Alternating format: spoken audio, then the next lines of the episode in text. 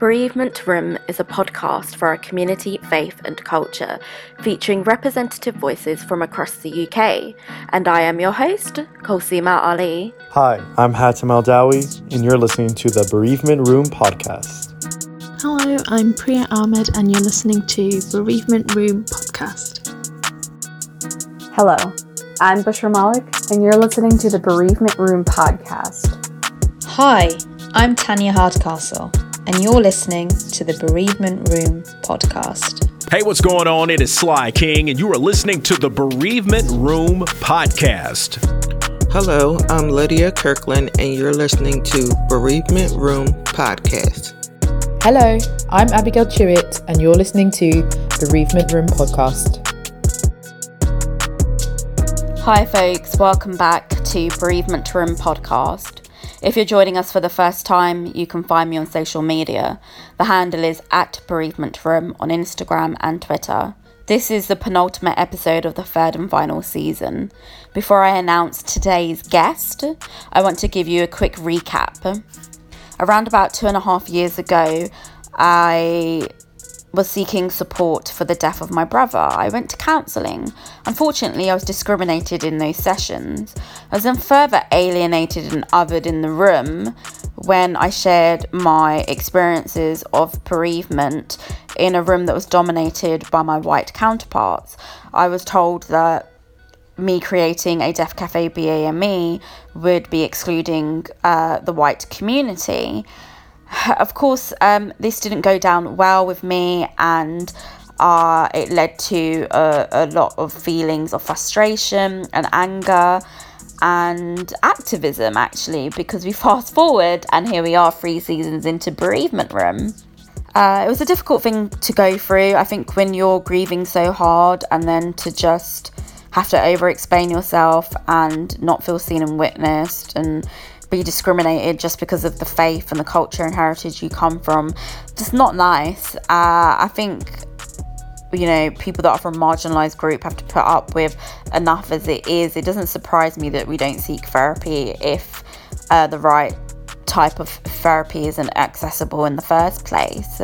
Uh, for me, I've learned from these experiences that a Caucasian therapist just will not cut it for me. Um, I, have learned a lot from these experiences. I wish I didn't have to go through them, but I did. Uh, I've come a long way since then. Bereavement Room has hosted a array of voices. I'm thankful to all of my former guests uh, from all communities across the diaspora, where we have covered some hard hitting topics from looking after vulnerable family members, healthcare negligence, disabilities, mental health in the student population, faith, culture, heritage, uh, friendships, to the economy.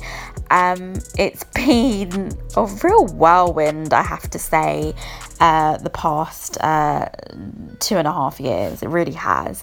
And I've appreciated all the love and support I have received particularly for this third and final season because if I'm brutally honest, for me, bereavement room ended at season two in December 2020. But because so many of you wrote in and said, look, we would love a third season, uh, I was happy to commit to that as long as we could try and keep the podcast up for at least the next three to four years, which we've managed to do. We've got here to the finish line, the finale, if you like. And um, it's I've got a smile on my face right now because I am happy. I'm happy that this organic journey that began has ended organically too. Um, so I'm smiling, but we I just feel like I've come so far, and I've really appreciated people's support from all over the world. You know, I've got listeners from Hong Kong to Peru. People have donated, and um, we've managed to deliver this third season, and it stays up for the next three to four years. Honestly, I'm absolutely chuffed about that. But if you didn't know you could make a donation, my GoFundMe page is still open. Uh, you can find it in my link tree on social media, or I will tag it in the episode show notes. Um, if you can, please make a donation. I'd love that because then it means I can keep funding um, to keep it up for as long as possible. Is there a potential for bonus episodes? Yes, but I can't guarantee it. So I'll come back to that in the next episode, which is uh, the final episode, where I'll do a quick wash up. So let's get stuck into today's episode. I'm going to introduce my guest to you. Now, there's been a lot of talk about decolonizing one's mind, body, and soul. Not easy work. That's grief work, that's trauma work. Requires a lot of unpacking and unlearning and um, possibly also cutting off relationships with people too. It's not an easy thing to go through when you're having to like decolonize your whole entire life. And so I'm really, really pleased to say that today's guest is writer and author, uh, poet and activist. Uh, Maya Kalaria. She's an Indian woman born in the UK. Her mother died um, when Maya was only nine. Maya speaks about grief, misogyny, racism, and the colonial trauma she experienced as a result of her bereavement. She is committed to decolonizing her mind, body, and wider society, connecting to her Indigenous roots. And she welcomes uncomfortable conversation and believes strongly in healthy conflict resolution as a powerful tool for healing the divides between communities. I love that. Do we do enough of that? Having uncomfortable conversations because that's what bereavement room was all about. Having uncomfortable conversations in safe spaces. Because you have to remember something. When you're having uncomfortable conversations you need to do it with the right people in the right spaces at the right time. Because not every space is going to be welcoming and not every space has the capacity to hold or hear the message that you want to deliver. It will not always land. Because i can tell you from doing bereavement room uh, my message hasn't always landed uh, with people hasn't landed well because sometimes people don't want to hear the truth, you know? There's so much truth in having an uncomfortable conversation. It can throw up a lot. Uh, if you're willing and ready and open and doing it, go for it, do it. Now, she has written a book called Half Woman, Half Grief. Uh, she speaks from a place of truth, trauma, and healing. So, for anyone who's experienced grief of any kind personal, collective, environmental, and colonial um, please do go check out her book. She vulnerably explores the desperate sadness fury and shame she experienced on her healing journey and welcomes others to do the same. Maya shares so openly and vulnerably about her experience because, you know, her identity was taken away from her as a child after her mum died, and as she put it herself, uh, very honestly, she lived a very white life. So, to everyone that's tuned in, Thank you so much for listening. As always, just thank you, thank you, thank you. I am your host, Kolsuma Ali. So, Maya, you've joined me in the room to talk about decolonizing and child bereavement. Your mum uh, sadly died when you was nine years old. Um, and we're going to delve into everything uh, further in the conversation. But for context, my listeners love to know where people are from and their background. And I, I noted that you grew up in Yorkshire.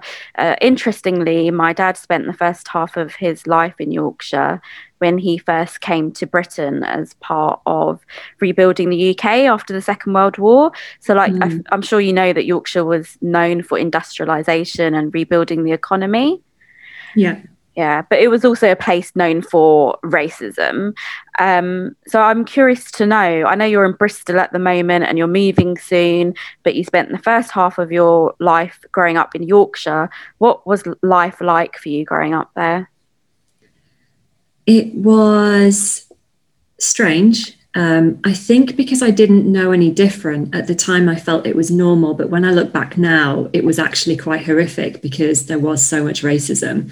Um, so, one of my first memories was um, walking through town with my dad um, when me and my brother were very young. I must have been about five or six years old. And um, this white guy just casually um, shouted, All right, Packy bastard um, as as he walked by and just carried on walking. And my dad sort of passively waved. I guess he didn't exactly want to be beaten up or anything. So I can see now that it was like the best thing for him to do. But I just remember being absolutely mortified and just horrified at the inhumanity of it. Um, and then another very prominent memory was when I was standing outside the car um, in my school uniform, just outside where we used to live. And uh, this guy, this white guy across the road, um, just shouted Paki at me. And I must have been about six or seven. And I just remember thinking at the time as well, like, how, you know, what just happened? And I don't belong here. I'm not wanted here. He hates me. Um, and now I look back and I think, God, like for an adult white man to say that to a little girl is so horrific, but that was so normal Oh. back then.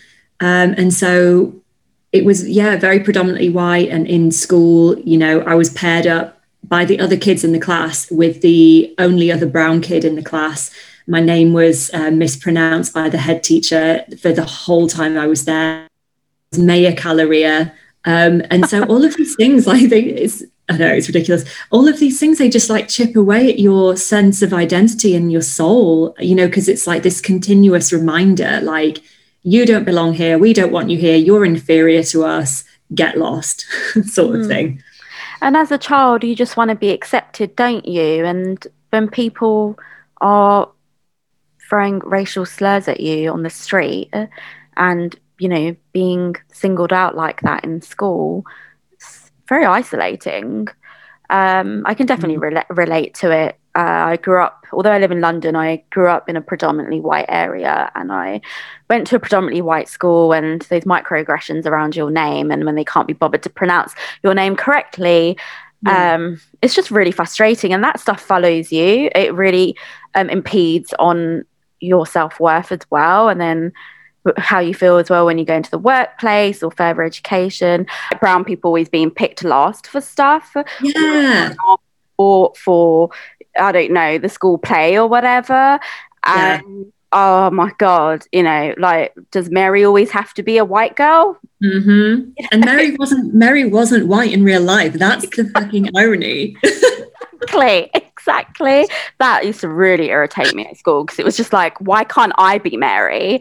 But anyway, you would have looked a lot more like actually Mary did, you know, than any of these people, but that's another topic entirely. yeah, I think so.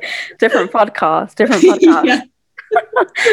It's good to connect with someone on this, though. Uh, yeah. there's not many people I can talk to about that. So most of my sort of friends from Indian or Pakistani Bengali communities grew up in quite diverse spaces. Uh, so it's nice to be able to connect with someone on this. And I'm, I just want to say I'm really sorry that you went through that experience, but I can definitely relate. Like I had similar experiences too. Um, I think with Yorkshire, it's really interesting because I've never been there, and I really wanted to do a trip there with my dad because it was such a huge part of his life when he first came to the UK. But it he came to the UK in the fifties, and he lived there through the fifties and sixties. So I'm guessing for you growing up there in the eighties and nineties, Yeah. not not much changed. Not much changed. Yeah. In fact, it was better probably, but God knows what it was like when your dad was there because it must have been horrific. Yeah, he, he talked about the police a lot. Um, that the police were just brutal in those times up in the north. But my dad internalized a lot as well. He spoke about it, but at the same time, if I pressed him too hard on it, he'd sort of just go silent and be like, Mm. "Oh, it, this is irrelevant now. Why do you want to know?" I think it was too painful for him to kind of re relive or re-talk about that all the time. Um, But I was just curious. So thank thank you for sharing about your early life in Yorkshire. No problem. And and you talked about you talk a lot about on your um, platforms uh, that decolonizing your mind, body, and soul is very important to you. Um, what does that actually look like for you practically?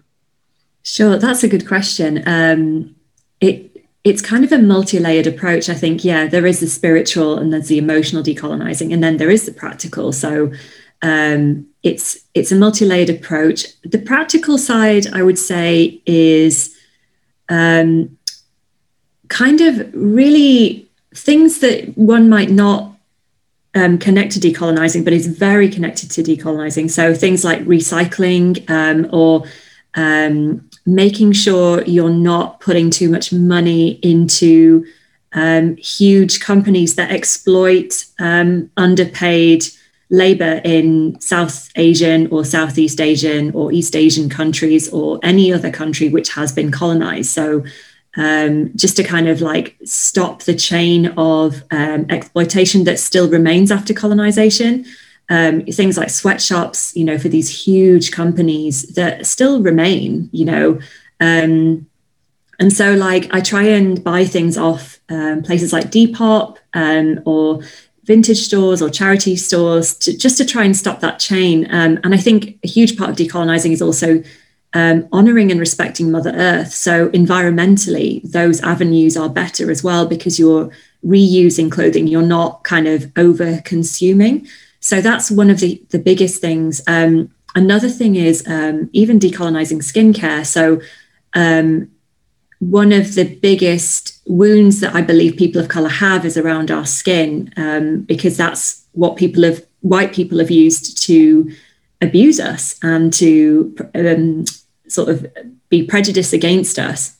And so reclaiming my love of my own skin um, through beauty, through my skincare. So there's a lot of products out there that are deliberately designed for white people, and mm. their skin can actually tolerate a larger amount of um, chemicals, whereas um, brown and black skin, actually, we have a higher sensitivity and we hyperpigment a lot more easily.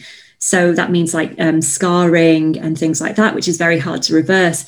So I've just been learning about that so that I can look after my skin, preserve its kind of beauty, and be proud of my brown skin. Um, so that's been really powerful in reclaiming that. And I felt much prouder around it. And the, the last thing I want to mention about decolonizing is I have a larger nose than people uh, around me just because, you know, I'm Asian. I, you know, we have larger noses in that part of the world. And um, I've always hated it because, you know, everyone around me has smaller noses. And I felt like I was really hideously ugly and I hated my profile. And so, one thing that I make sure I do is I, I go on places like Pinterest or on um, Instagram and I just make sure I look at other women with large noses just to normalize that in my own mind, mm. um, especially women of color, so that I'm reclaiming my own physical appearance and my own beauty mm. um, and divesting from whiteness, basically. Mm. Yeah, I mean, the Eurocentric standards of beauty are everywhere, and yeah. that stuff is really dangerous.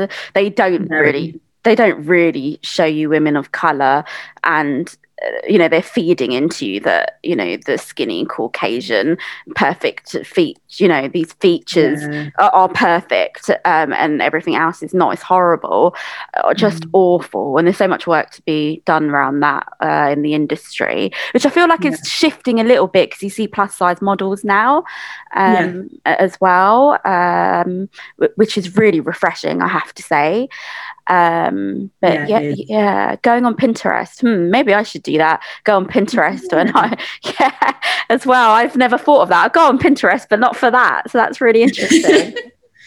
yeah, um, like using social media to curate your own perception of the world and and your own beauty standards. I think that's yeah, reclaiming the narrative.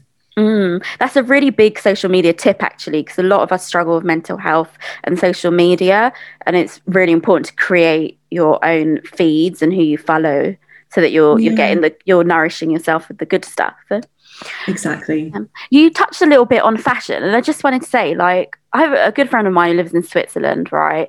She's surrounded by mostly designer labels and it's unaffordable. Mm-hmm. Online shopping isn't a thing in Switzerland. Paying by credit card is not a thing in Switzerland. So she often has to drive to France to go to like, you know, your usual high street shops like H&M's and Primarks and things like that. And so we had a conversation about the fashion thing because it does for example, in Bangladesh or India or Turkey, um, a lot of these garments, fast fashion, are made in, in Bangladesh and, and South Asia and other East Asian countries.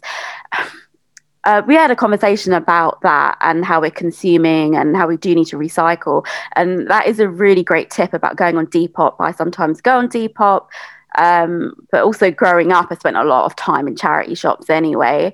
Uh, mm. but that's that's another story, really. It's related to poverty and my mum. Um, but going to charity shops and Depop and stuff like that is really good if you do, if you're slowly trying to kind of wean your way out of constantly buying new things from high street shops, but you still want to get your Zara or whatever, mm. uh, you can find those labels on Depop, and that is a good way to kind of recycle and reuse fashion. Mm. The only thing that I would say is, though, in South Asia, like the garment in- industry, particularly in Bangladesh, it's given so many women jobs and independence. Mm. And I know that child labor is being exploited, but like the garment industry is like off the charts in Bangladesh to the point that it's helping out of GDP and stuff, and the, the economy is booming. Um, and they need those jobs. So I, I just kind of, if we stop buying are we saying not to stop fully buying fast fashion but just recycle by going on depop and charity shops? Because it's kind of like if we stop buying fast fashion these people become unemployed right? Yeah it's true. And i think it's about you know um not stopping entirely but changing the way that people are treated over there and the way that mm. i think it's it because the there's so much demand, um, then there's so much exploitation. Like that's the problem. It's not that the garment industry, the garments come from there. I think it's the way that people are abused and treated so.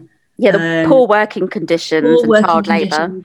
Bad pay. It's more like they, you know, keep making garments, but like somehow it needs to be reformed. Mm. And I, and I yeah and I, I, don't know whether keeping buying from places like h&m is actually going to reform it or whether we need to think of new avenues to somehow get that reform happening mm. so I, I wish i had like an answer for that but I c- completely agree with you i often have thought that myself like well if i stop then you know people will be without a job and is that worse and then it's just this and the thing is it's not our responsibility as a consumer it's actually the massive companies yes. that we do it as our responsibility and that's another form of individualism where it's about us and it's all down to our morals and our responsibility. Actually it's their responsibility because they're the ones exploiting. They have all the power. So they really need to maybe we just need to sign loads of petitions and just keep pushing you know for, like protesting against it and things like that. Mm. it's a hard one. It's a really hard one to know what the answer is really mm. I, it's definitely lack of accountability on on their side these mm. companies have huge amounts of money and they could yeah. improve the working conditions if they wanted to easily easily you know they've got so much investment and money to their disposal and uh, it's this i don't think it's very transparent um, no. the, the last time they did the campaign people didn't really talk about that part. They just talked about stop shopping in fast fashion. And that's where I got a little bit concerned. So, yeah, it is a little bit of a grey area because, you know, the garment industry in those countries, it's just booming and the women have got independence and they've got jobs. But obviously, it's not fair if they're working in horrible conditions and it, it puts us in a tricky place then because um, we want to do good. Yeah. And it's not fair that we're in that place because we've been put in that place which is just capitalism all over. yeah, yeah, just really awful, really awful. Um, well, I hope that was insightful for all of our listeners. Obviously, we're here to talk about grief, and you know that on my podcast, I talk about how grief is very white, counseling is very white, psychotherapy it's very white. I talked about that in the prior seasons. I know that you're also decolonizing grief. You know, you wrote your book as well in honor of your mum would you say that grief is very white, particularly in this online grief community, which is quite small, particularly on Instagram? Yeah. It's you know everyone that's running their accounts, but the majority of these people are our Caucasian counterparts. Oh, definitely. Um, yeah, like it's a very white space. Grief is very white, and I guess we are. I guess we do live in this majority white country, but I I do think there needs to be more when when it's people of color experiencing grief, especially people of the diaspora. Um, but I will go as far as to say as people that are still in in the in our homeland, you know, because there's a lot of grief there from colonization. Um, mm. We have such a deep, deep rooted, multi layered grief that a lot of British people don't understand mm. because they've been here and they haven't had their lands recently colonized and they don't experience racism. And so, like, we have so much intergenerational trauma, intergenerational grief. So, when we, for example, with me, when I lost my mum, I didn't just lose my mum, I lost my doorway into my culture, into my homeland. You know, it was so multi-layered. Whereas if someone white British lost their mum, well, you turn around and this you're living amongst loads of white people and you know you're treated relatively without racism here. So you know it's it's just a different story for when someone of a person of color experiences grief. So it's really important to to sort of talk about that and to have more voices in this space. Absolutely. Um, a lot of the services are also tailored to our Caucasian counterparts and yeah. i don't think they run into as many issues as we do when we're accessing these services and mm. they don't really have that intergenerational trauma completely absolutely right um, mm. and uh, somewhat coming into this space has been a bit uncomfortable because you know i have spoken about that but i've spoken about it matter of factly which doesn't yeah. always land very well and i don't always get the likes for stuff like that um, and you know people don't receive the message well but i have to keep doing what i'm doing because of like the discrimination that i experienced. Yeah. Um i mean for I'm you glad you do. I'm really glad you do because yeah. um, and i'm glad that you're matter of fact because it, this isn't a very matter of fact culture. This is a very overly polite passive aggressive culture. Um, and mm. there's not a lot of healthy conversation where it's just direct and truthful and honest. There's a lot of denial and a lot of over politeness. So um, I think that's why people can't handle the truth. Um, yeah, because you're not attacking anyone, you're just saying the truth. But often people act like, you know, you're like attacking them. And it's it's just because they can't handle direct, honest truth. you know yeah and i by you know to anyone that's listening because i do have a lot of white allyship here and other listeners um I, I am not personally attacking anybody. Uh, at the end of the day, it's important to feel seen and witnessed. And there is a large demographic of people that do not have that privilege of, of feeling seen and witnessed. So it is important to be, you know, direct, I think, and straight talking because I, I am not you know, by no means trying to discount anyone's grief. I think it's come off as I'm discounting the Caucasian grief, which is uh, I, I don't that's not what i'm doing. I'm just saying that uh, there's an extra layer of discourse when talking about grief from the perspective of black and brown people.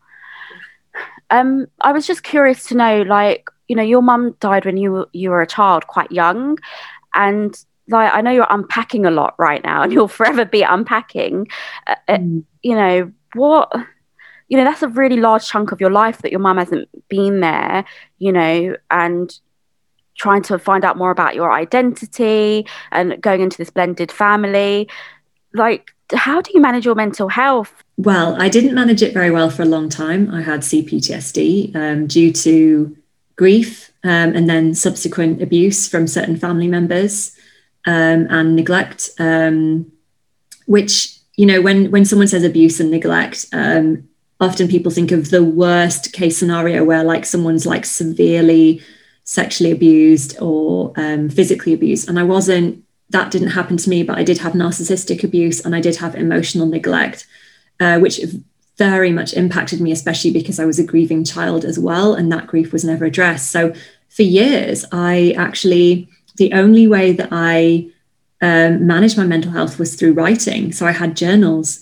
Um, i just wrote in my journals all the time. And there was so much rage in these journals because I couldn't uh, express my rage any other way. But I'm really glad I had these journals because if I hadn't have had anything, I think my mental health would have been so much worse. Um, so yeah, and then as I got older, I did approach counselling. Um, I trained, uh, well, I did a foundation certificate myself in counselling and I became a hypnotherapist. But I also pursued um, psychotherapy and I've had like many um, sort of energy healing sessions as well. Um, and I I talk I I think one of the biggest things for my mental health is just being really honest and open um, about how I feel and just being in integrity all the time. So I don't engage in anything, any conversation or anything where I don't feel like I'm being myself. I've had to curate my life heavily, which means I've had to cut a lot of people out. Mm. Um, I don't have people in my life who I feel aren't supportive of me um, or my or the things I'm passionate about.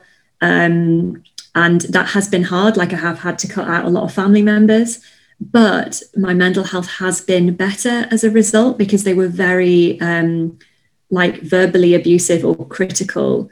So it's been a hard journey, and and uh, many people I think might not to cut out the amount of people that I cut out, and I wouldn't necessarily suggest it to everyone. That's what I had to do personally.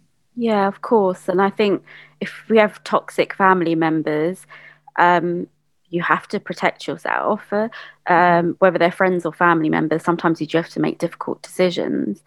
Uh, I can definitely relate to that. I think there's quite a lot of people from the South Asian diaspora that have experienced estrangement in one way or another, um, and that and that's hard. That's really difficult, but good for you. And I'm really happy that you know your mental health has since improved and uh, it's important to reflect on that actually because we have covered estrangement and abuse a lot in this season and it seems to be quite common in the south asian diaspora actually uh, having toxic family members and what it means to have those boundaries in place or you know whether we continue to have them in our lives moving forwards um, so i appreciate you sharing that with us today um, you talked about secret diaries yeah, I had secret diaries and I was journaling and I never showed them to anyone.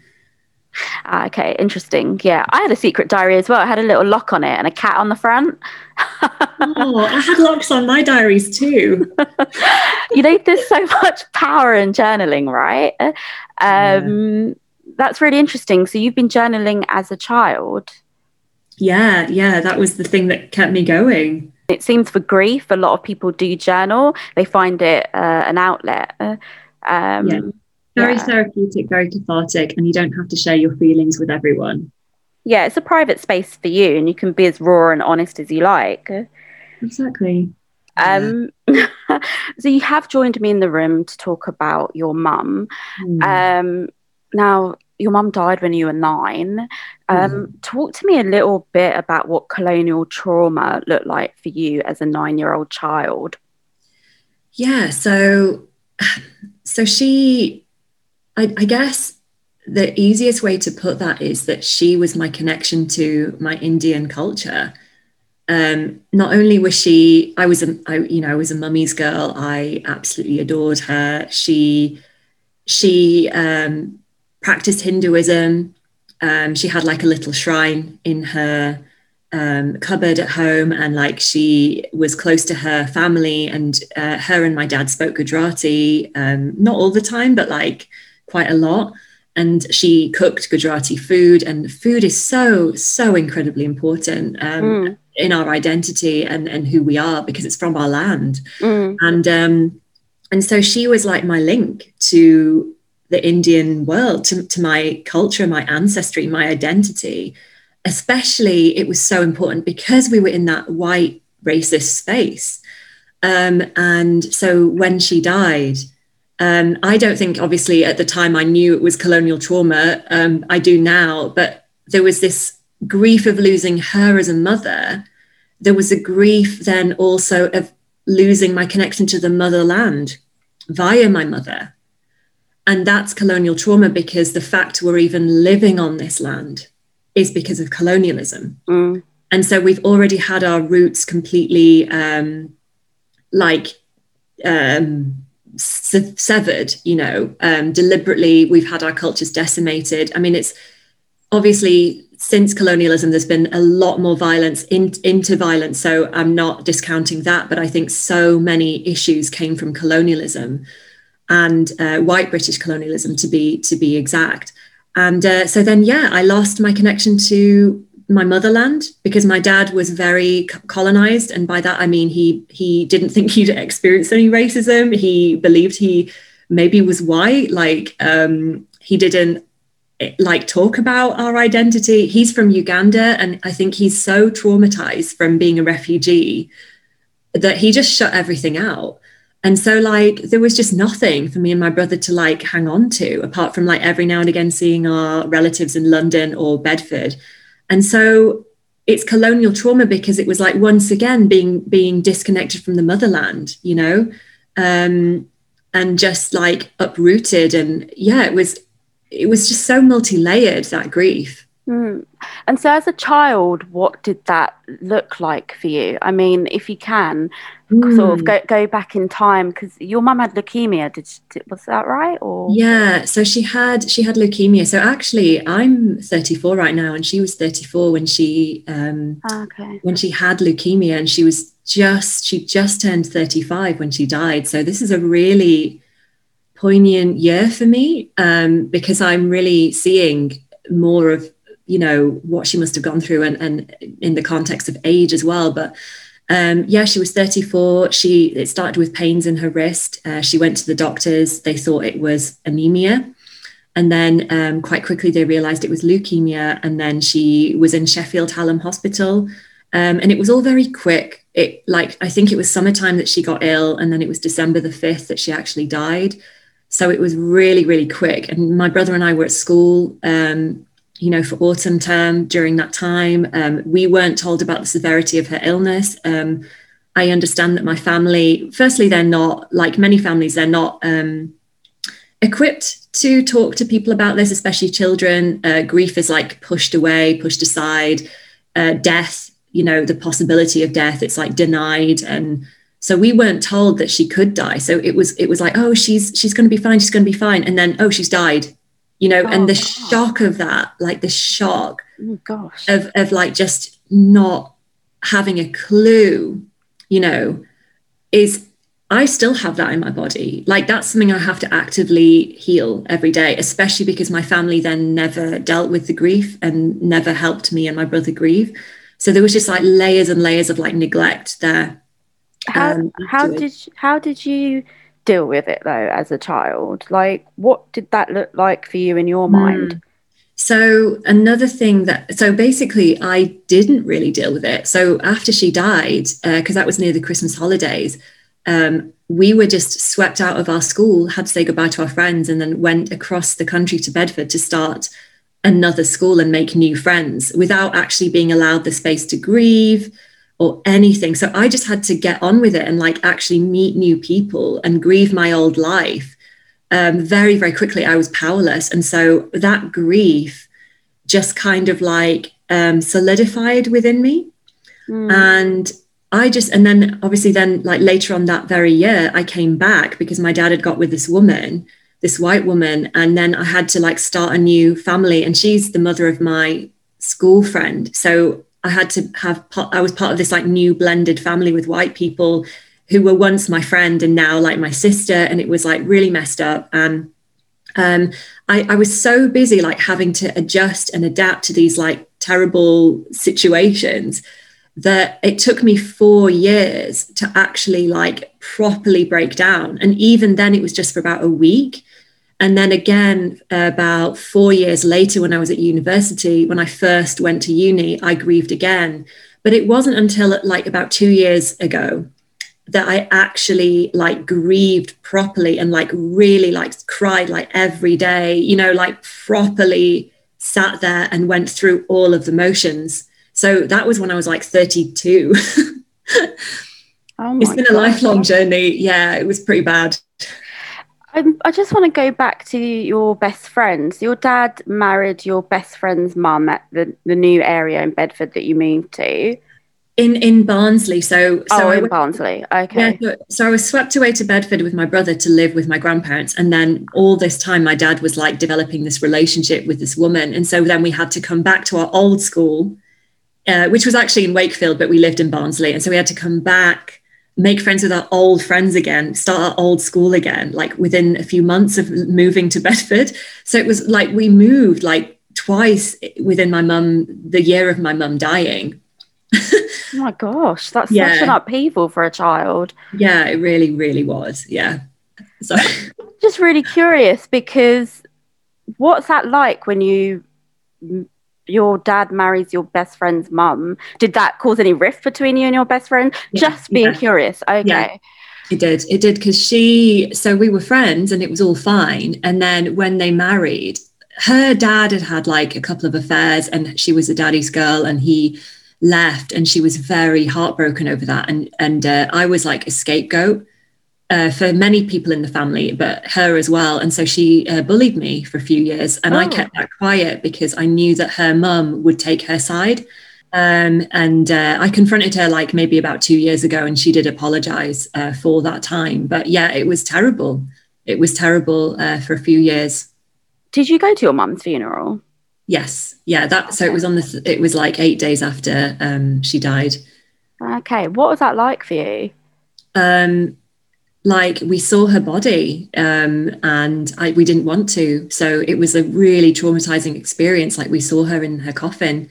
And um, i don't think i can like ex- it's like it's so hard to describe like what it's like to see your mum like lying dead in a coffin when you are nine years old. I i don't think there are any words to describe like how horrific that is like i we didn't want to see her we were encouraged to and i in a way i can see that why they did it because i think i needed to see the truth like i needed you know because if i hadn't have seen her maybe i wouldn't have believed that she died but at the same time i don't know how a 9 year old's brain can like wrap their head around this the gravity of seeing someone who gave you life and was like your main source of nourishment and was supposed to protect you. Mm. Like just then lying there, yeah. D- did your parents explain to you what a funeral is and what that might look like?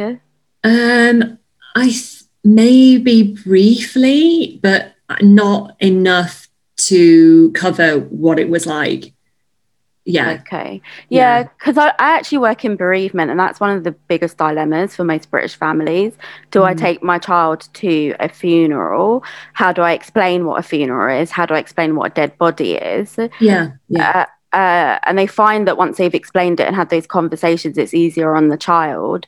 Yeah. Uh, uh, but there is a fear of taking the child to the funeral because they think it's going to scar them for life. Uh, yeah. Especially if they're not explaining what's going on or yeah. not prepping them at least. So did you feel unprepared or Yeah, yeah. Okay. My family aren't good at um, explaining anything like that. And death was not a topic that had even been discussed until she died. And then it wasn't like they sat down with us and said, This is like, you know, they didn't like emotionally support us through the idea of death. Um, or like prepare us for even the fact that she could die. You know, it was uh yeah, very, very um, unprepared and what was it like scattering the ashes? Did you get a chance to take part in that? Or yeah, it... it... was on my birthday. Oh, okay. just, just when things like don't, it's it's quite a the sort of bittersweet irony of of everything. Yeah, it was on my tenth birthday. We went to Yorkshire Sculpture Park and we scattered her ashes there, and it was surreal. It was really surreal, and um, yeah, very strange. Like, because thinking like that was her, you know, mm. in this like like pot. And then she, that was it. She was never going to come back. She was just dust. It very weird. Um yeah. Was your dad there with you with your brother? Like were you all yeah, there together? we were we were there together and that was a saving grace. Um yeah we and i think my uncles and aunts like i think um everyone who was like important was there i believe from what i can remember. What was bereavement support like as a child? Did you see a counselor at school or no, nothing, absolutely nothing. Like literally zero, anything. Um, if, in fact, if anything, everyone avoided the issue. My dad and my stepmom didn't mention it. It was like she was, my mum was just like forgotten about. And I think that's why there is so much rage, so much rage mm. in there because of, of how they handled it and how society handled it, how my family handled it, like how culture handled it, handled it. Um, because it was so damaging. There are a lot of uh, Black and Asian uh, or POC, whatever label you want to use, mm. that don't access bereavement support um, mm. because they're not aware of it. Um, and actually, the reach is very low in comparison to Caucasian families. Mm. Uh, it's quite upsetting to see even now because I think that support's really important if you're bereaved as a child or any age really. But for some strange reason we don't access that support uh, uh, or it's not flagged up to us or we don't even know what it is actually. We don't yeah. know what it means to to get support uh, Um, and that- that slightly irritates me because the reach is largely for the Caucasian demographic, and it's kind of like, well, we we want to heal as well. of course, and we have a lot of grief. Like we've got intergenerational grief, we've got colonial grief. You know, there's a lot.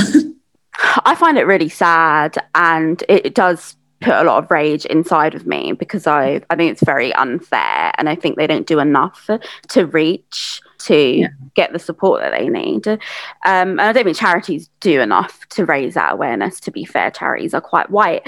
Um, Yeah. So I'm I'm curious to know. Um, did you get any counselling later then in life about your grief? And Yeah. What did that look like? Like, did you have a, a brown therapist or? No, so I my racial trauma only came up last year, so I didn't seek out because I was so because I'd been brought up by this white stepmother and I had a white stepsister and I was brought up in a white place my whole life. I didn't I buried my racial trauma, so I didn't see the importance of like seeing a brown or black counselor until last year.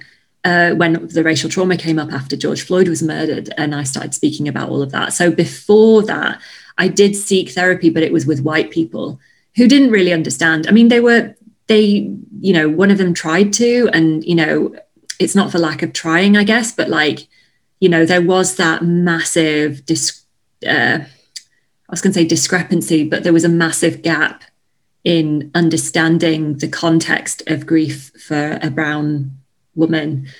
Um, but they did, you know, that they did help and um, in their own way. And I'm glad I got that therapy. And I'm a fan of like, you know, energy healing and things like that as well. I'm I'm I'm a fan of like holistic healing as well. So I've had like energy healing uh, too. But now, if I was to get healing, I would seek out a brown or black person for sure, or an indigenous person, um, because there's just that that extra layer of like understanding and deep grief that we hold in our bodies.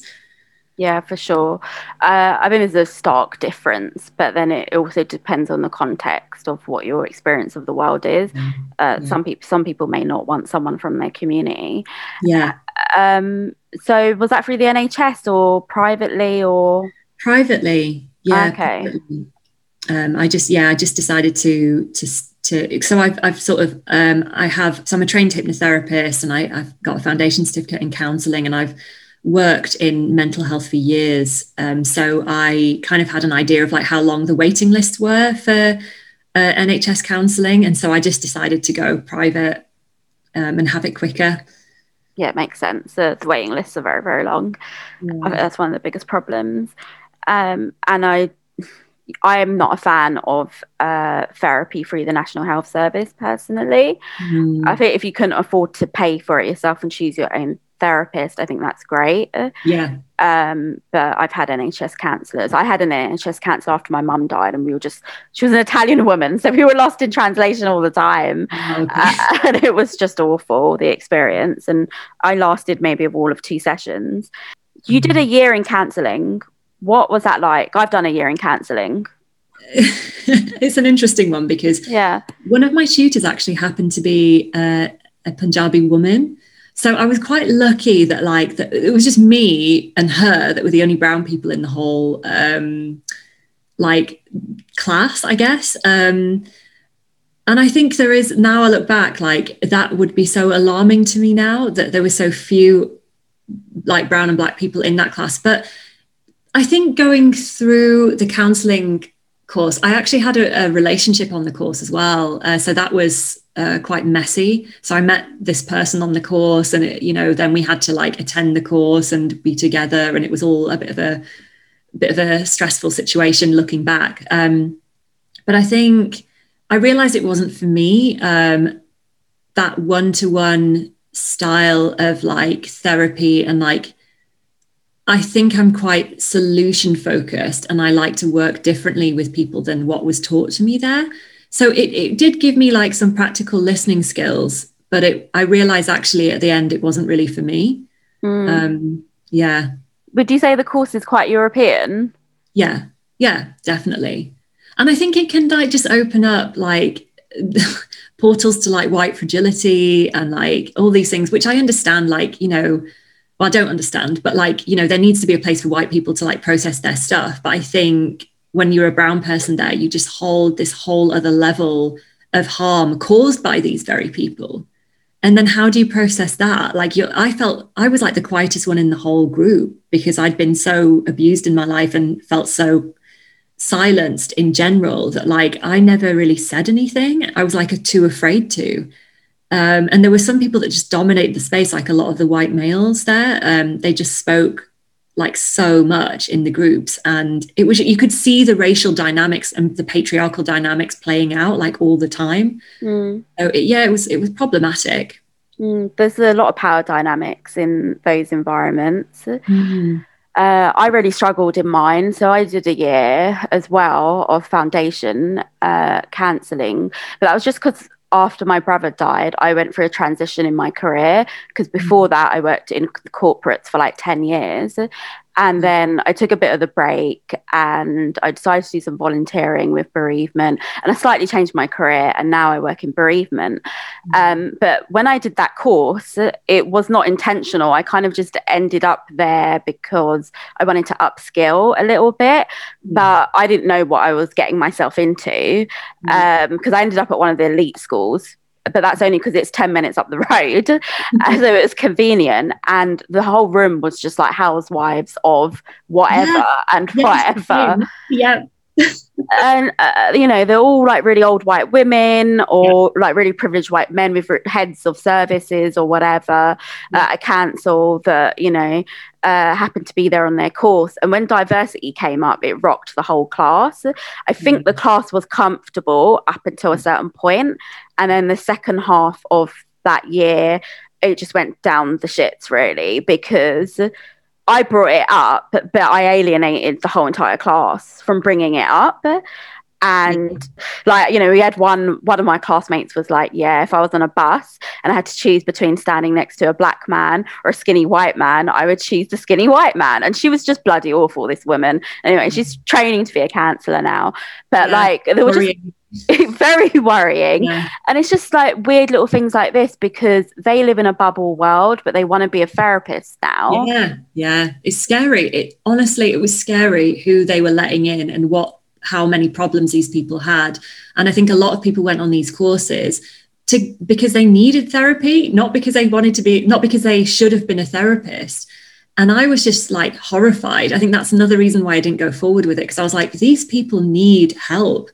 And they're like coming here and they're like um, offloading their problems. They're showing all their prejudices and their biases, and they're not willing to like look at any of them.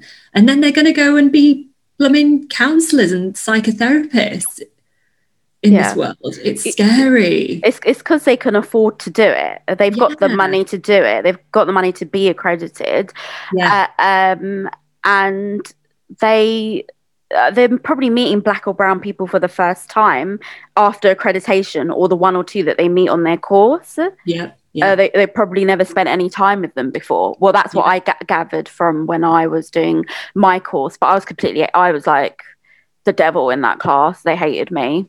I mean, they liked me at one point until the second half because then I found my voice and I just kept speaking up at every turn, and they just hated me. Like they'd stand in circles outside at the end of the course to like talk talk about what happened and that diversity was taking up too much of a time as a topic in the class. They almost didn't want to talk. was. Yeah, they didn't want to talk about biases or diversity or you know what their experience of the world is versus someone that's marginalized. Exactly. Uh, um, but I enjoyed the year, apart from the ups and downs that I had, and lots of crying every Thursday evening because you you do unpack a lot. yeah. Yeah.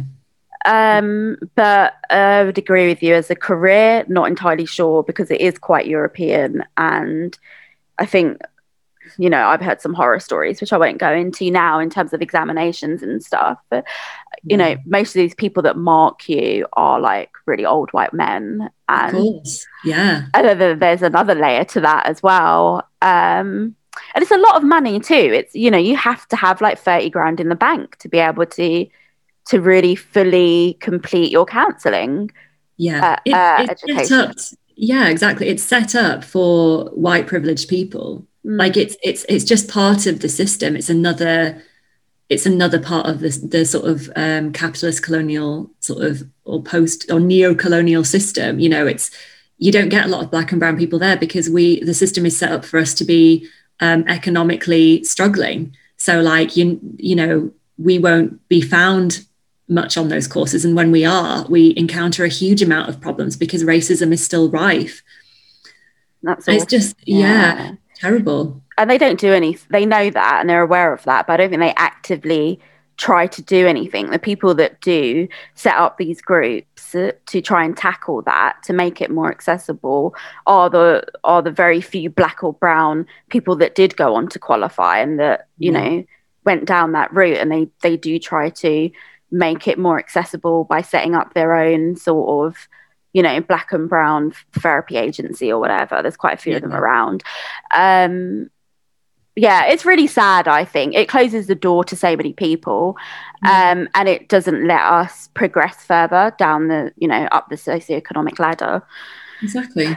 Um i find it's impacted my life completely. Uh everything always feels like a struggle.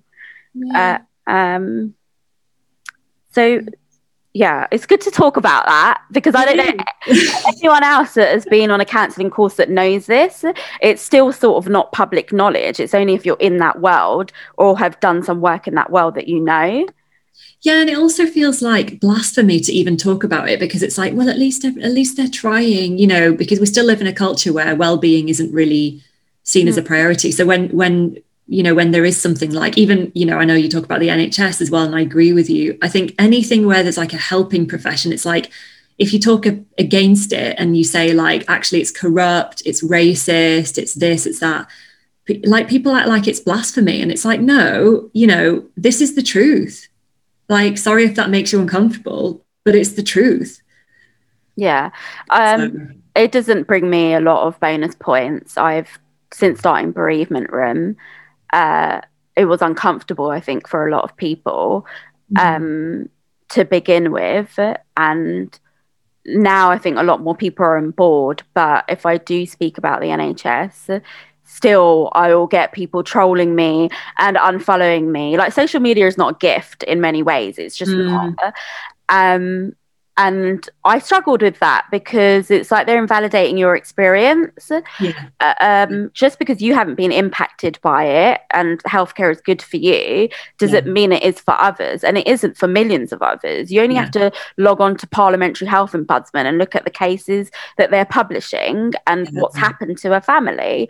So it's i just think it's really you know i mean people need to talk about these these helping professions aren't always helpful.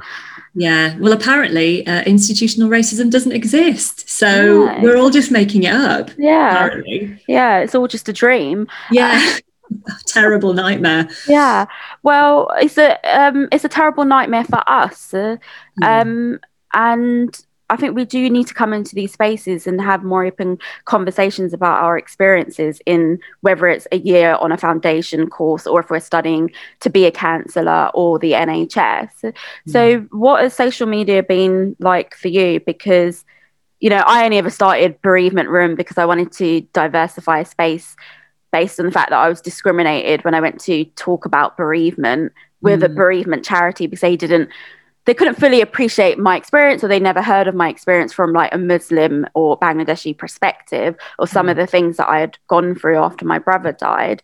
Like what has it been like for you since writing your book about your mum and your journey? it's it's actually it's been both positive and negative and i would say um, so when i first started my new social media account which is i think it was last october um, it was very it was hard to be vulnerable about you know my book and my mum's death and um, grief uh, from my perspective as a as a brown woman um, and so that was like a challenge in itself because I was like really opening up. Um, and then I started talking more about racism and decolonizing and sort of bringing the three into like one sort of holy trinity, because I, I do believe they're so interconnected. And uh, that was really scary. And I actually expected to get a lot more trolls than I did. Like I, every time I posted like anything, I had like a, almost like a trauma response in myself because I was so afraid and like just thinking like, oh God, like some white person's going to attack me because of this or troll me. And funnily enough, the only trolls I've had so far are my own two of my family members, oh, who I then who I then blocked um, on my dad's side, um, who yeah, who have been like not supportive. Um, like from the beginning of the journey, or they think they've been supportive, but I haven't found them supportive at all. So, um, yeah so those so those were like the main trolls and i'm sure i will get some um, and it's not easy to post even if i don't get trolls because um, I, am sure you might have seen some of my posts but like it's very vulnerable and, and like angry uh, you know i'm usually talking about like decolonizing and like um, the damage done by the british to indian people and other uh, people who of color. So it's like hard. It is hard. It's not like um, an easy thing to talk about. that's why I really respect and admire your work because you just put it out there, and I just I love it because I because you're out there, like you give other people a space to also like rage about these things, and I just really appreciate it. So thank you for the work you do because it helps me I'm sure it helps so many other people. Oh, thank you. I I don't know if it does, but I, it helps me to express or get off what I need to say, and there mm. there there is something liberating about that. Uh, but I get that whole vulnerable thing just as you're about to post because you're like, this is a personal, you know, these are my thoughts. This is what I carry. Yeah.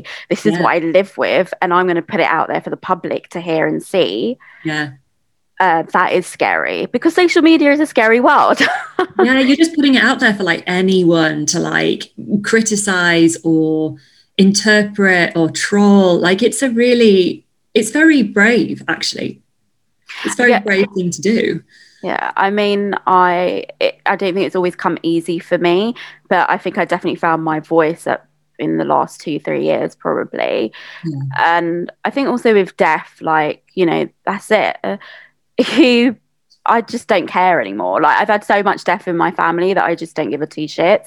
So yeah. I'll just say what I need to say, and because that was my experience. And sometimes people will get it, and uh, sometimes people won't. Um, yeah, and, and uh, I don't want to say it is what it is because it isn't, but uh, it's just kind of accepted it for where it is at, and these spaces to talk are important. Like doing this podcast, so people can talk about their funerals or what they found difficult, or mm-hmm. you know mm-hmm. their rage and their anger. It is really important because I never had those spaces, mm-hmm. and to be able to create my own space has been really liberating.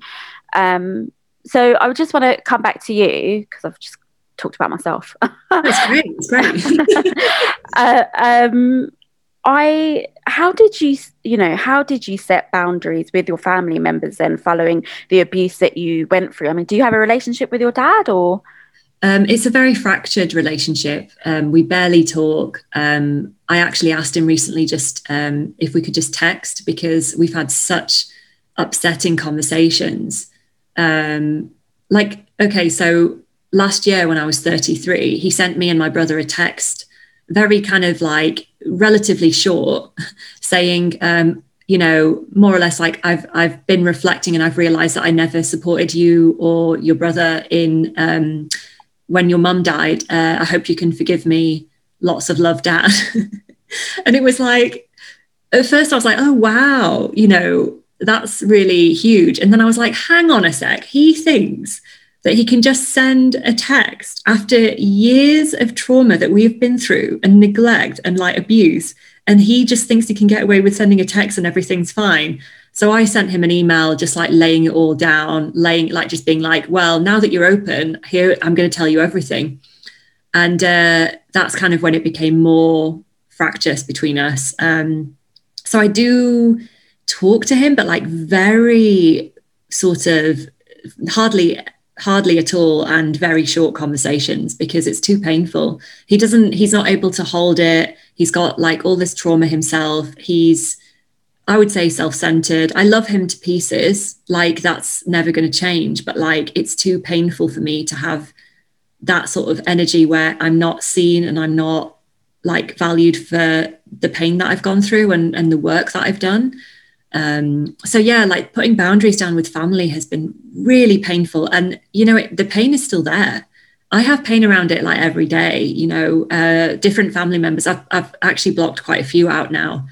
Um, I don't talk to my stepmom at all. Um, I don't talk to my stepsister at the moment. Um, I don't talk to my dad's family because they've all been pretty abusive or enabled other people's abuse of me. And so I had to cut them all out. And it's been, yeah, it's been really painful. However, I will say it's freeing and liberating at the same time uh, because the work I do and the work I will continue to do, it requires freedom and liberation because I'm fighting for freedom and liberation for all. And I can't have members of my own family trying to like silence me. Like, that's not love. That's not support for me. So it's like, well, if you're not going to love me, I can't really, I'm not really going to be part of this because what is in it for me? Like, what do I get out of this relationship? Um, and I think in South Asian families, and many families, but I know South Asian families, I think abuse is often like wrapped up as love. You know, I've had people tell me they love me, but like stab me, metaphorically speaking, like in the back, or kind of uh, try and control me. And they've called it love. Oh, I'm only doing it because I love you. And I'm thinking, well, no, I think you're doing it because you love yourself, or you're afraid, or you're f- afraid of what the community will think about you if I talk about these things. And that's another thing about social media, which I forgot to mention. I've been very open about my family on there. I haven't named any names, but I think that's what pissed them off especially my dad's side, because I, I've been very open about the abuse I've gone through, and they did not like that at all. Um, and that's been a real point of contention. And instead of like being silenced, I've ended up putting boundaries down with them because they've I've been silent for years. Um, so, you know, that's not gone very well for me.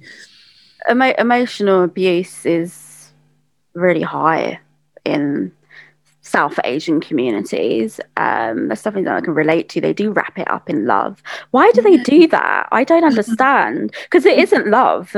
No, but I do, I do, and you know, I probably would say this uh, because of the work that I do, but I do think colonial trauma, like 400 years of um, like abuse, belittling, uh, cultural decimation, um, like genocide, you know, a, a, people will turn on their own. You know a people will like control their own um, and the trauma is incredible you know within our family lines and our lineages and our nation.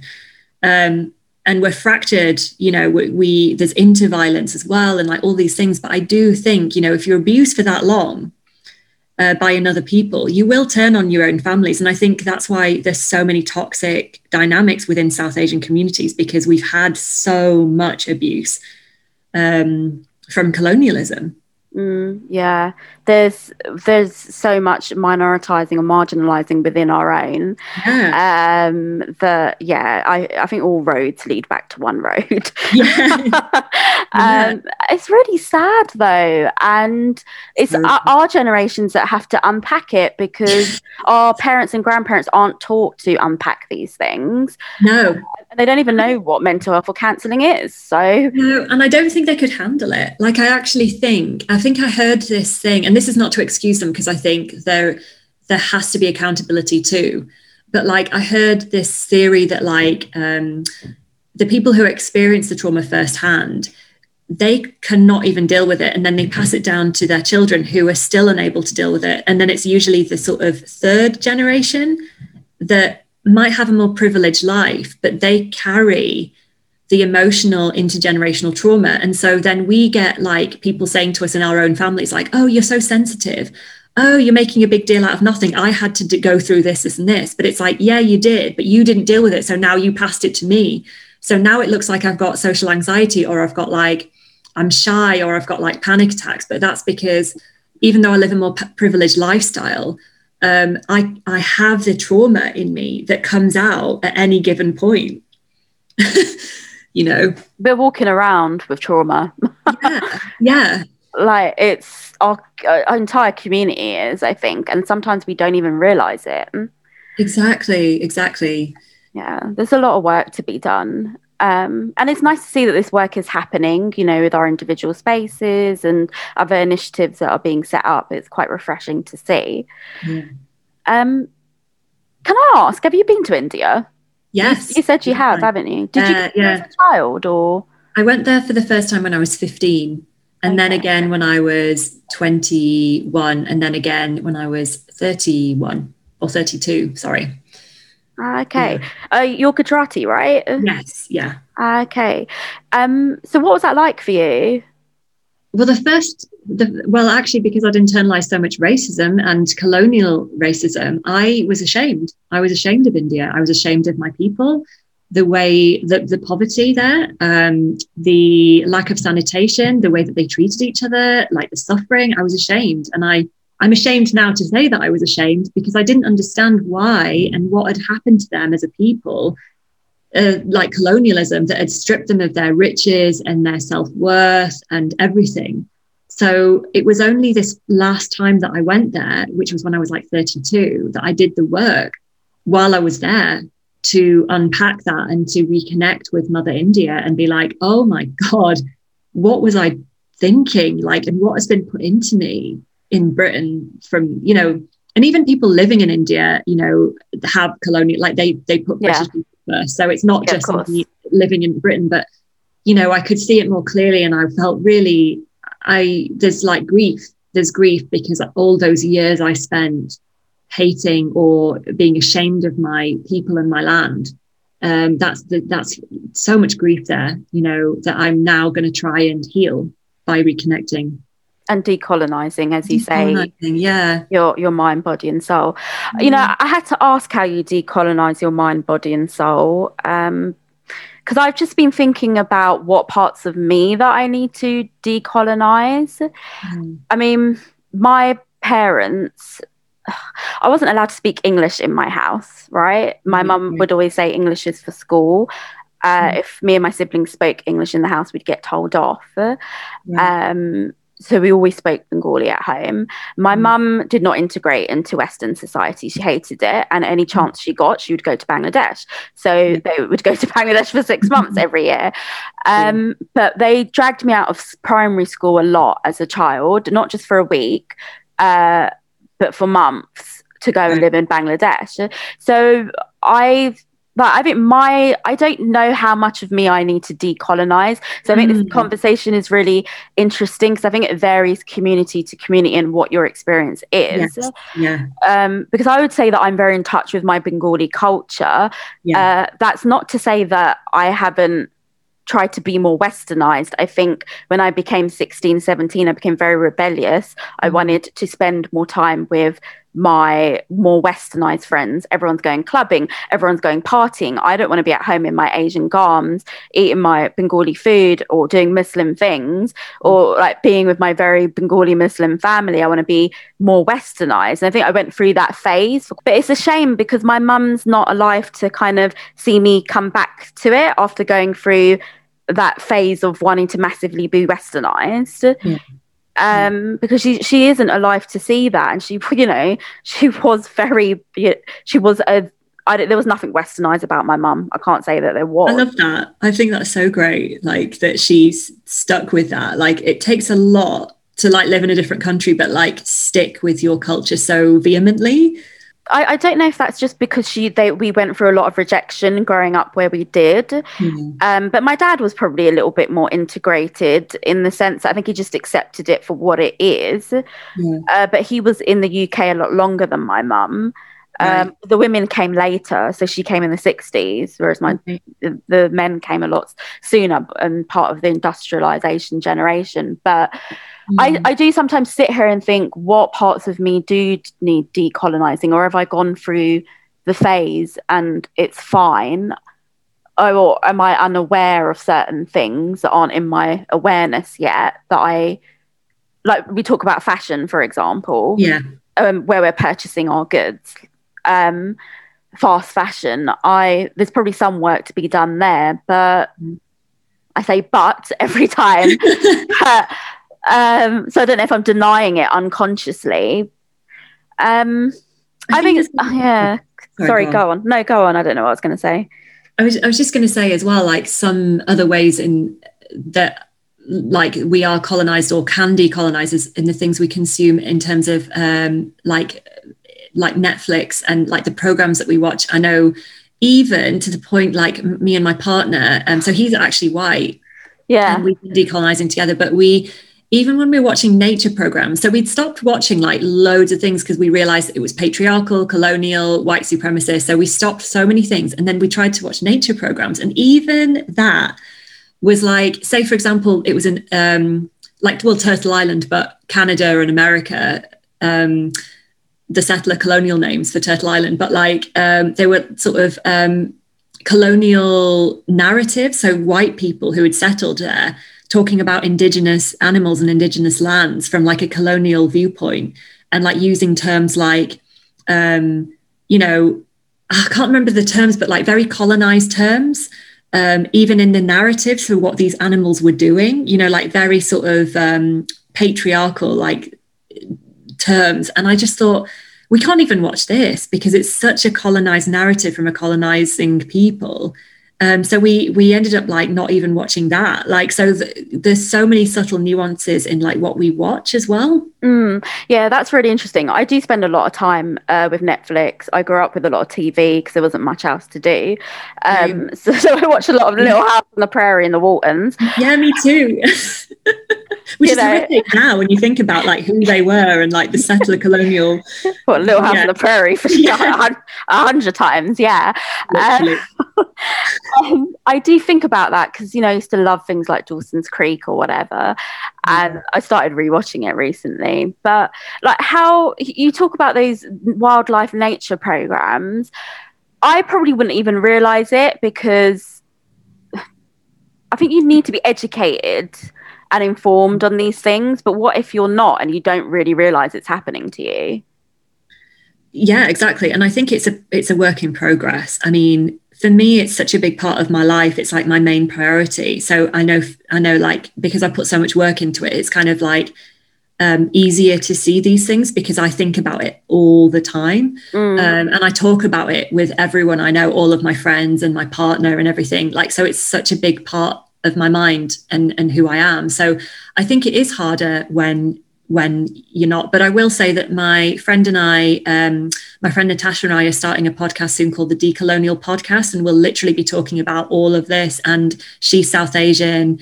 Um, and so we're literally going to start that because we realize that there's like a gap for people mm. um, in like what is decolonizing and like just we want to provide a safe space for people to like okay. explore that so yeah that is happening like really really soon Okay. And so, sorry, you said she was South Asian. Which community is she from?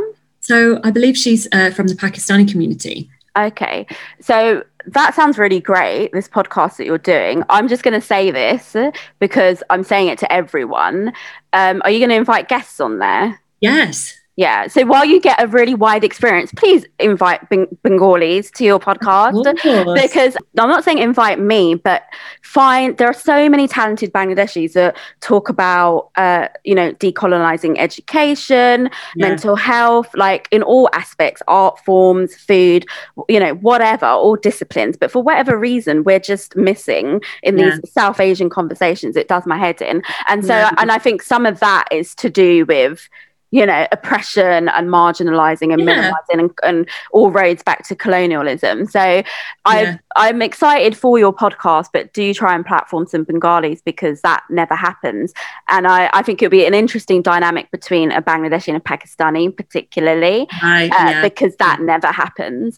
Um, right. So these things I think are really, really important as well. I think it's hard to live in this world and like completely like not engage in anything um, mm. and i don't think that's fair on us either but i think it's just being conscious and mindful of like the context um, and, and yeah. also notice like is something bothering you is, is something harming you like when you're watching it is it causing like negative feelings in you is it minimizing your experience like and then i would say definitely stop watching those things you know things that are like actively causing you pain mm. um, just yeah yeah, no, I completely agree with you. Uh, did you watch Have I Never Ever by Mindy Kaling? No, but I have heard of it. Yeah. So there was a lot of hoo ha around that, and people were feeling uncomfortable and so they they were starting to call things out so maybe it is happening slightly um, but then they also talked about the great things that mindy kaling has done because she has done a lot of great things Yeah. um, but uh, I, I think it's probably happening but it's hard to get away from this stuff uh, because it is Very. everywhere and it's so ingrained It's very hard. And I think it's really important to have people around you who are on a similar path. Mm, because if you're on your own um, it's really really hard like we do need either a partner or a friend or a community around us that are on a similar path to just support each other because we are a community. I think that's what colonialism has done. It's made us all feel very alone because it's a very individualistic dog eat dog you know pitting each other against each other world. And so i think to build those um, communities cross culturally you know um, is really important and like support each other through this and like share ideas um, or like different like programs or podcasts and stuff like that with each other. Like hey i found this decolonizing whatever book or something um, and i can see that happening like it really does. I can see it on instagram like there's so much going on out there. Um, but it is hard and it's overwhelming like where does someone even start you know? Mm. which kind of leads me on to the next question. How do you sustain yourself then whilst you do this work? Because it is a lot of work and it's quite Yeah. heavy and it requires a lot of unpacking. So what is sustaining you and your self-care That's a really good question. Um, food, I would say, is one of the first things. It's so important to me to have like delicious meals. I'm not one of those people that's like, oh, I'll just eat for sustenance. I have to be like emotionally like satisfied and happy after each meal because there's so little out there that like sustains me um, because I see so much of the corruption like that I I need like something. So food for me three delicious meals a day, whatever that is, even if it's like takeaway, like I will make sure I'm happy in food. Uh, routines, so I'll have like self care routines, whether it's like like skincare. So that's another thing I've decolonized my skincare, um, which is a whole other topic. But like looking after my Indian skin, making sure like I feel good, um, and I'm not using products that are made for like uh, white skin because it can like uh, white skin can't tolerate it can tolerate a lot more uh, chemicals, whereas Asian skin hyperpigment. So I look after myself, I look after my skin, and that makes me feel good about myself. Um, having um, I, I meditate a lot. Um, I will um, be outside a lot, like I'll be in nature a lot. Um, so I'll and there's a cat that comes around a lot, and I spend a lot of time with her. Like I think animals are really really important. Um, so yeah there's quite there's a few things but yeah there's not like a huge amount because i think we're living in this world that is so tainted by Mm. sort of white supremacy and colonialism. You know sometimes i do burn out and i'm just like oh god i what am i supposed to do? Do you, do you ever have days in bed where you're just like you know this is very debilitating i've just got to have a day in bed I'll have days when I'm so I don't spend days in bed because I find it hard to sleep in in the evening. Like I like to have like a very separate night time to daytime. But I will have days when I'm like really feeling like quite depressed and despairing. And but I'll allow it because I think it is a depressing world. Like, you know, it's not an easy world. Like this is this is the world we live in right now. And so it's like, of course you're feeling anxious or depressed or despairing because look around. I love the skincare thing. I spend a lot of time in my skincare as well and finding natural products and ingredients um, to work with because it is true our skin is different to white skin and Yeah. our reactions are different and we have to treat it differently. What you know. So. We're we're getting to the end. I've really enjoyed this conversation. Um, we can't unpack everything in an hour, um, but I think we touched on a lot. And so it kind of brings me to ask you, if you're comfortable, you know, what was your mum like? Share a memory of your mum, a little open reflection.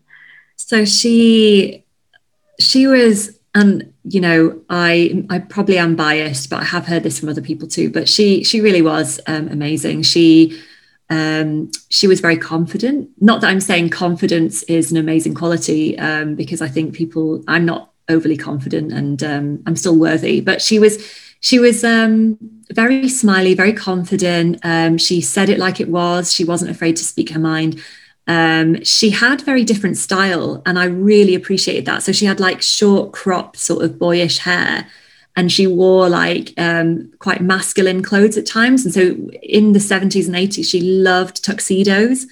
Uh, like boiler suits, like she was quite cutting edge with her fashion. And I always remember how amazing her fashion was.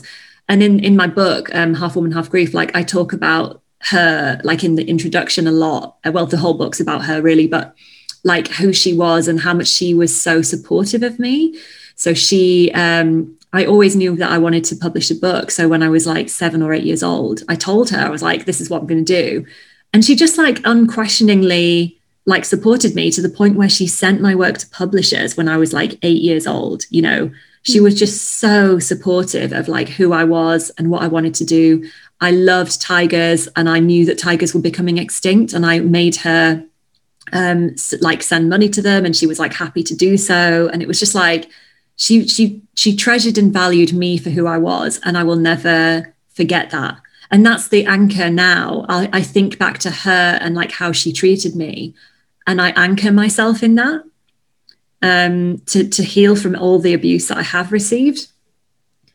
So yeah, she was wonderful. Do you have pictures of your mum? I do. Yeah, I have a, lot. Oh, that's lovely and of both of you together or yeah yeah there's some of us together and, and i treasure them i really oh, do lovely.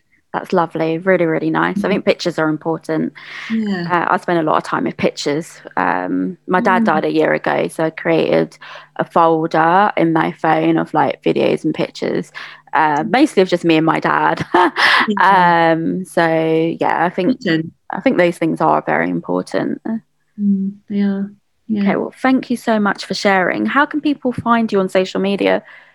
So I'm um, at Maya Kalaria, M A Y A K A L A R I A.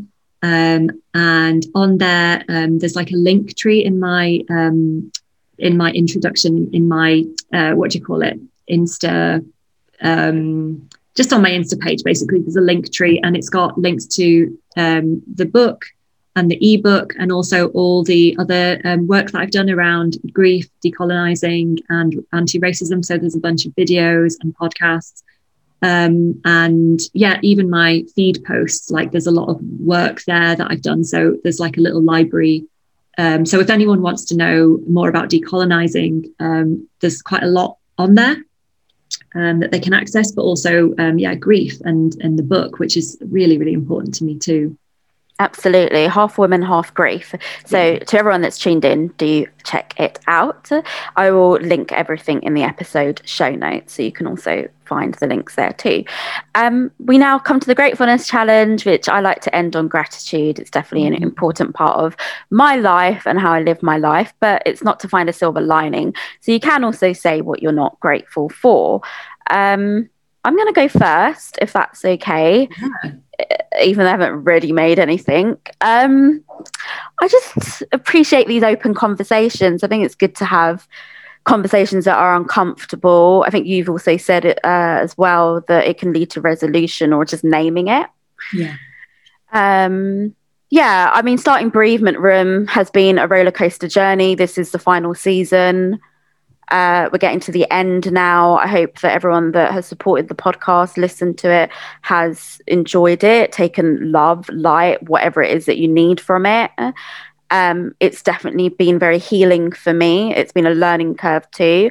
Uh, it's also been very sad because you know my dad dad died halfway through series one, which I wasn't expecting. So the course of this podcast definitely took another road.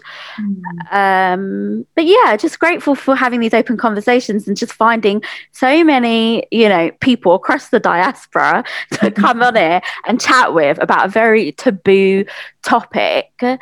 Um, that I feel like we've normalized in this space anyway, maybe not in the rest of the world, but uh, in this space. And actually, I do have a worldwide listen, so wherever in the world you are. But uh, yeah, just grateful for these moments, really, and connecting with people. And although I said social media can be a bit of a curse, uh, it's also a gift because it, it, has connected me to people like you, Maya. So thank you very much. And I will pass the mic to you.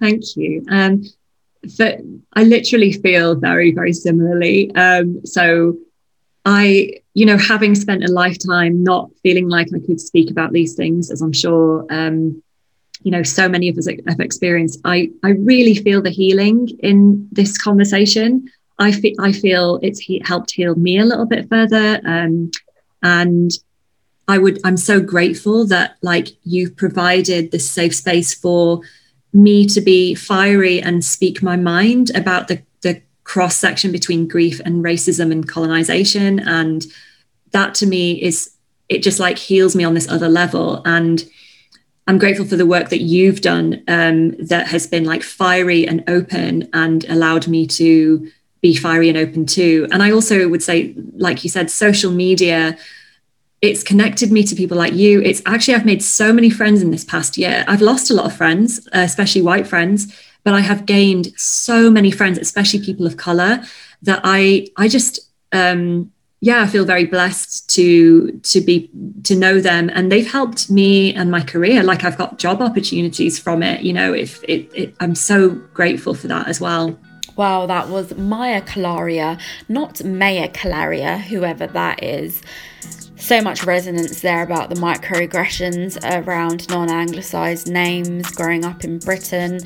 Um, for those of you that felt triggered, uh, sending you a lot, a lot of love because I realised that today's conversation would have thrown up a lot for people that are tuning in that have been at the receiving end of racism in this country.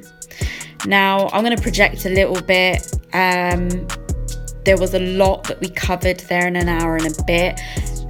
Few things that it threw up for me personally.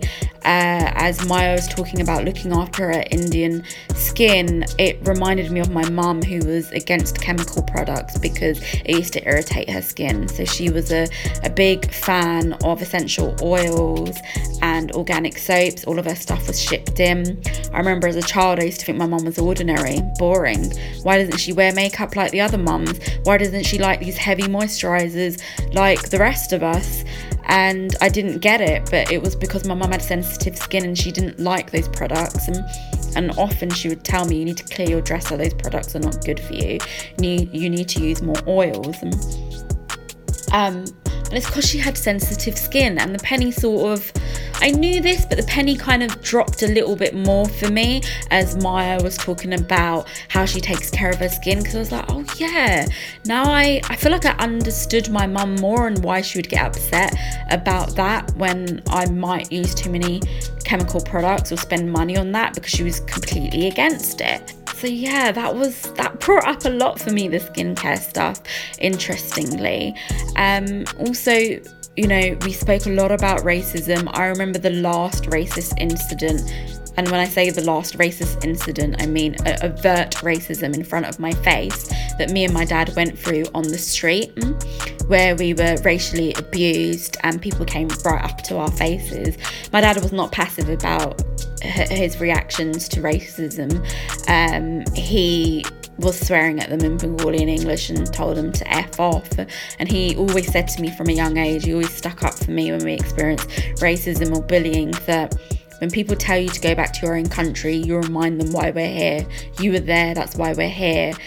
Uh, my granddad's villages, um, they had British zamindari, so they were taxed to death, right? And uh, my dad has a lot of pain and heartache and resentment about that and what his dads and granddads went through back then uh, during British rule. And uh, although my dad came to England a really long time ago, he's always really been clear on the, the ramifications of uh, colonialism and the scar that it kind of left on his family. Because uh, my dad was someone that made a lot of sacrifices, and I think he was a gravy train for many because of um, how we were kind of drained of our resources um, in in the part of Bangladesh where we lived because of these like British Zamindaris that just tax you for no fucking reason. Um, bless him. Gosh, I love my dad. He was great. But in terms of like consuming the Netflix stuff, so I'm just gonna like, I don't even know if I'm in denial about this, but look, right, I ain't gonna stop watching Dawson's Creek because I love that show, or any show that was iconic that was centered around Caucasian teenagers in the 90s. All right, yeah, I'm just gonna admit to it. I'm gonna be brutally honest. I'm not. I enjoyed it. I liked it. Maybe I need to do some deeper work about why I like that. Who cares? I'm not gonna overthink it because I grew up with a very balanced lifestyle. Um, did I grow up watching Bengali nataks on a Sunday afternoon with my cousins and my parents? Yeah, of course. Uh, did we listen to Bengali music? Yeah, uh, all the time. And um, the other thing that me and my dad used to do is like binge on Haat Bazaar. I don't know if any Bengalis that are listening know about that program, Haat Bazaar. I think it used to come on Bangla TV or Channel S. So I feel like my popular culture and TV consumption was quite balanced. You know, a little bit of Dawson's Creek, a little bit of Haat Bazaar, a little bit of Bangla TV. Like, yeah, I think I think I'm doing all right. um, so I kind of like. Uh, I wholeheartedly agree with Maya, right? You just got to be um, really aware of the context of some of these programs and just be conscious of it and know um, how it might be impacting you psychologically if it does. Um, and how it might alter your thinking, and that perhaps them, some of these things that we're being shown are not true. Yeah, you, you've you've got to be hyper aware about that. Um, totally. Uh, but I'm not gonna be. I don't think I'm gonna be con- stop consuming some trash on TV that's centered around white people. Of course not. I'm just being honest with you. I'm being real, okay?